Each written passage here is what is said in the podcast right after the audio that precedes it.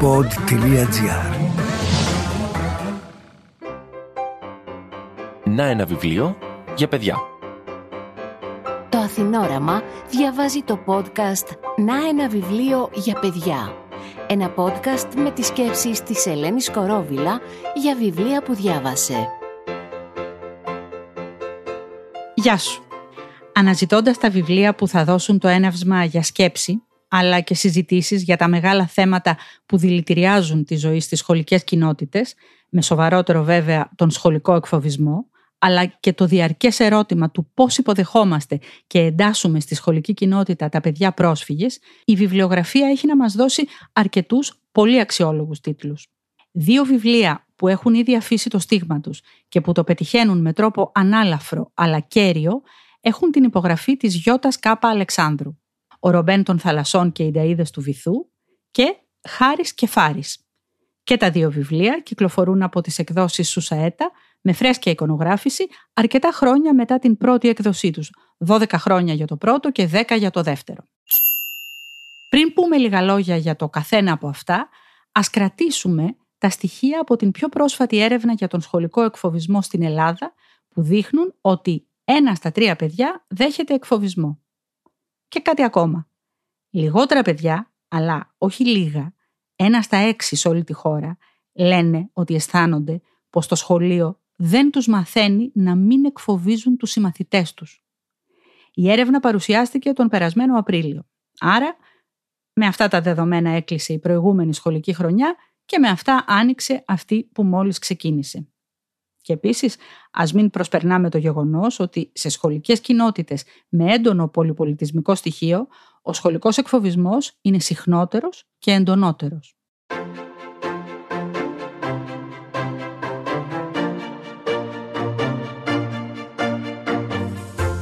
Το πρώτο βιβλίο της Γιώτας Αλεξάνδρου για το οποίο μιλάμε έχει τον τίτλο «Ο Ρομπέν των Θαλασσών και οι Νταΐδες του Βυθού». Τη νέα εικονογράφηση υπογράφει ο Βασίλης Γρίβας. Αν ήταν χρώμα τα παιδικά μου χρόνια, θα ήταν κόκκινο με μαύρο. Αν ήταν ήχος, θα ήταν θυμωμένο σφύριγμα. Αν ήταν πουλί, λαβωμένος γλάρος. Αυτή η φωνούλα ανήκει στον Ξηφία Ιερεμία, που ζει στο βυθό της θάλασσας και είναι μαθητής στο ψαροσχολείο. Ο Ιερεμίας θέλει να είναι ένα χαρούμενο παιδί, να παίζει με τους φίλους του, να χαίρεται και να γελά, αλλά αντί γι' αυτό είναι μονίμως φοβισμένος και πολύ μπερδεμένος. Σχεδόν λυπάται για αυτό που είναι. Για τους φόβους του ευθύνεται μια παρέα συμμαθητών του, τα κοφτερά χαμόγελα, με αρχηγό τον Ταΐδων, τον Χάνο τον Άνω, που ξεχυλίζει από μοχθηρότητα. Στη συμμορία του είναι και η Σμέρνα η Φτέρνα, η Λίτσα η Μουσίτσα, ο Παντελής ο Νταΐς, σκληρά ψαρόπεδα, καρχαρίες, μπαρακούντα, λιονταρόψαρα. Πιστεύουν στη βία και ότι για όλα η απάντηση είναι η επίθεση. Να πούμε εδώ ότι οι περιγραφές της ομάδας των Ταΐδων είναι από τις πιο παιγνιώδεις και αστείες του βιβλίου. Αποδομούν το κακό, το απογυμνώνουν και δείχνουν στα παιδιά ότι δεν είναι ανίκητο. Αυτό το καταλαβαίνει και ο Ιερεμίας, που ακολουθώντας τις συμβουλές της νονάς του της Νεράιδας αποφασίζει να δράσει. Η πρώτη του κίνηση ήταν να βρει τα κοφτερά χαμόγελα. Τώρα τους κοίταζε στα μάτια. Μιλούσε ήρεμα. Όλος ο βυθός ξέρει πόσο δυνατοί είστε. Δεν έχετε όμως το δικαίωμα να πονάτε τους πιο μικρούς. Προσπαθήστε να αρθείτε στη δική τους θέση. Να σας κοροϊδεύουν για τα κοντά σας πτερίγια. Ας φέρεστε καλύτερα σε όσους δεν σας μοιάζουν εσείς, οι δυνατοί του βυθού, για να περνάμε ωραία όλοι.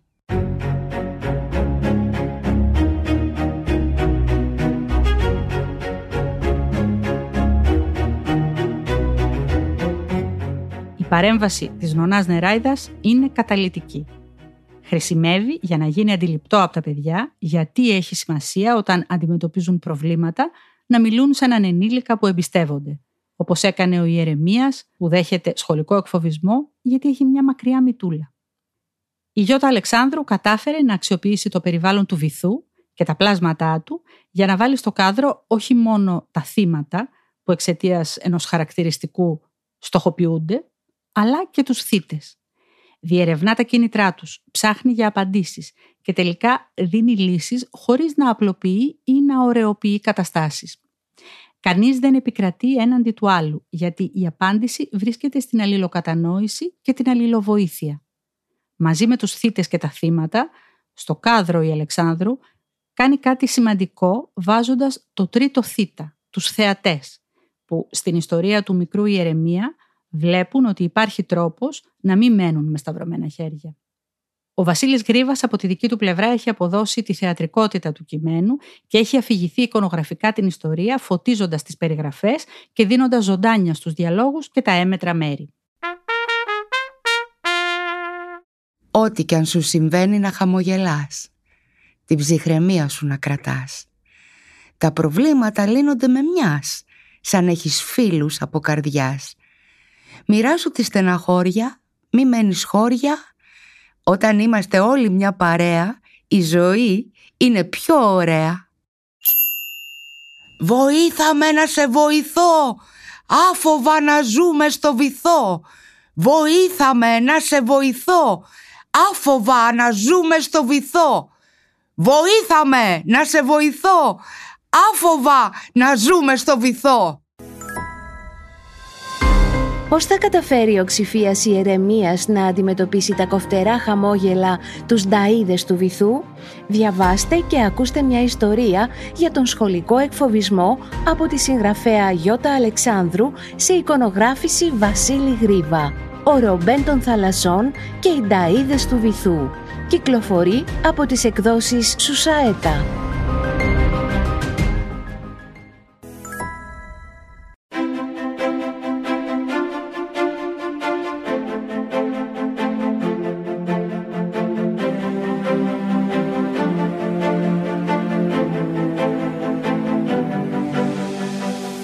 Ιδέες της αλληλοκατανόησης και της αλληλοβοήθειας διαπερνούν την ιστορία που ζουν οι Χάρης και Φάρης, ένα βιβλίο που επανακυκλοφορεί σε εικονογράφηση της Φωτεινής Τίκου.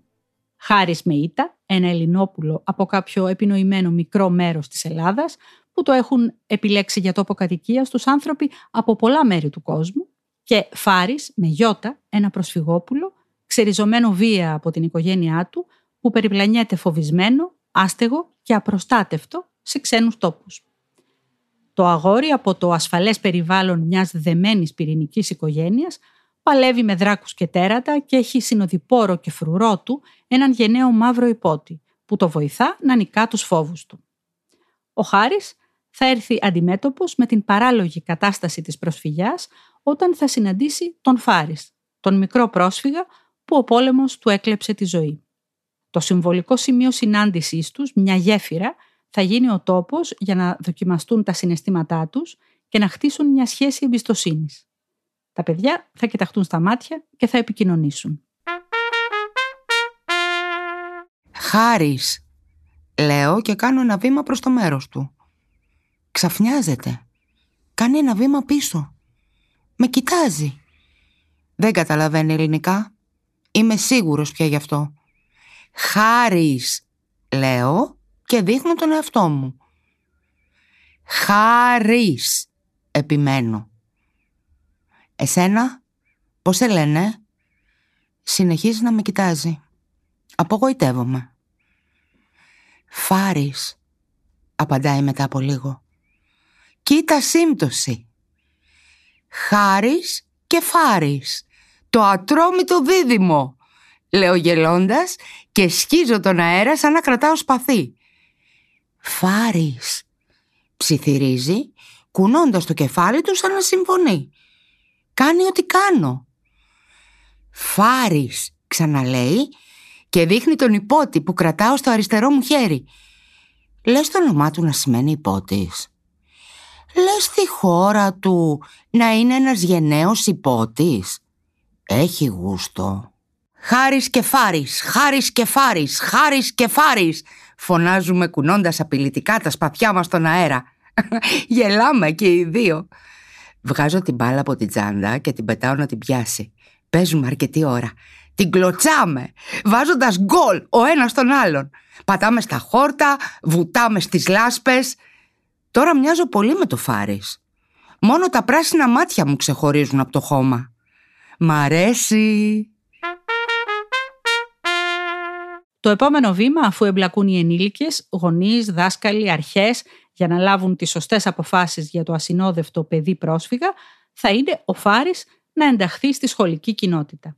Εκεί όπου κανείς δεν περισσεύει και όλοι έχουν κάτι να συνεισφέρουν. Πολλά να μοιραστούν, φυσικά, και άλλα τόσα να ανακαλύψουν.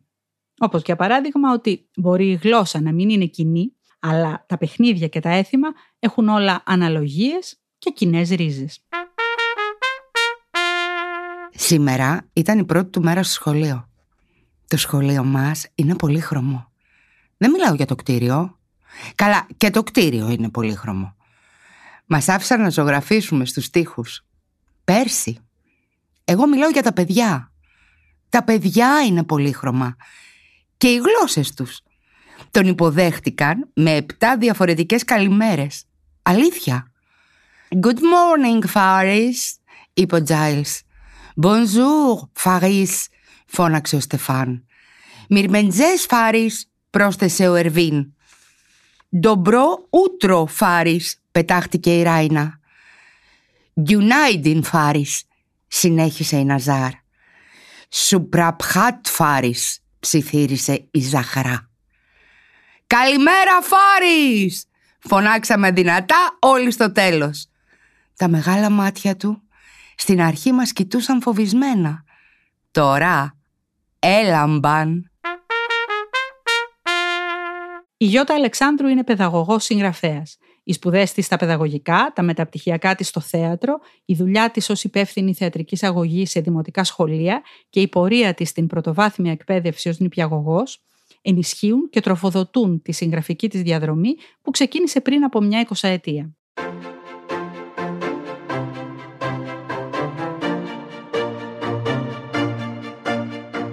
Και τα δύο βιβλία κυκλοφορούν από τις εκδόσεις Σουσαέτα, που φρόντισαν για την ανανεωμένη εικονογραφική παρουσίασή τους, αλλά και για τη δημιουργία audiobooks, ηχητικών βιβλίων για παιδιά, που δεν έχουν κατακτήσει επαρκώς την ανάγνωση. Στο τέλος και των δύο βιβλίων υπάρχουν παραρτήματα με συμβουλές, με προτάσεις για εκπαιδευτικούς, για ποικίλες δραστηριότητες και βέβαια θεατρικό παιχνίδι.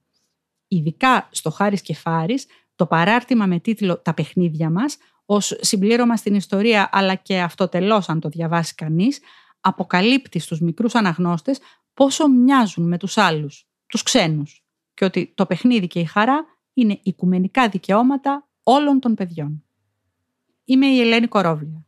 Ραντεβού στο επόμενο podcast με ένα βιβλίο για παιδιά.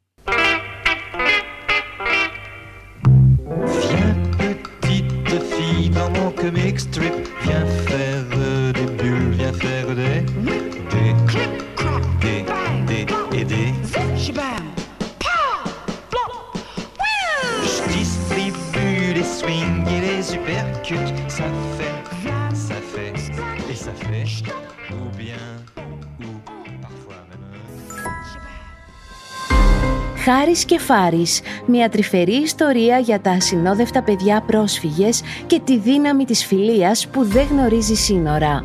Από τη συγγραφέα Γιώτα Αλεξάνδρου σε εικονογράφηση Φωτεινής Στίκου. Το βιβλίο περιέχει QR code με τη θεατρική αφήγηση της ιστορίας από την ίδια τη συγγραφέα, προτινόμενα παιχνίδια και ιδέες επεξεργασίας στη σχολική τάξη. Κυκλοφορεί από τις εκδόσεις Σουσαέτα.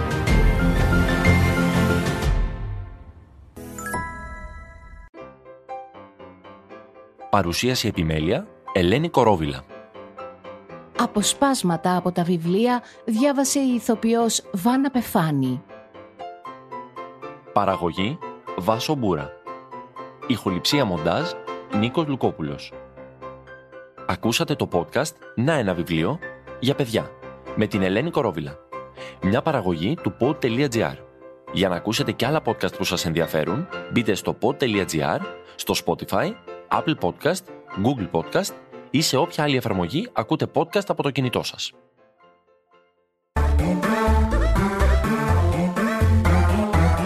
Pod.gr. Το καλό να ακούγεται.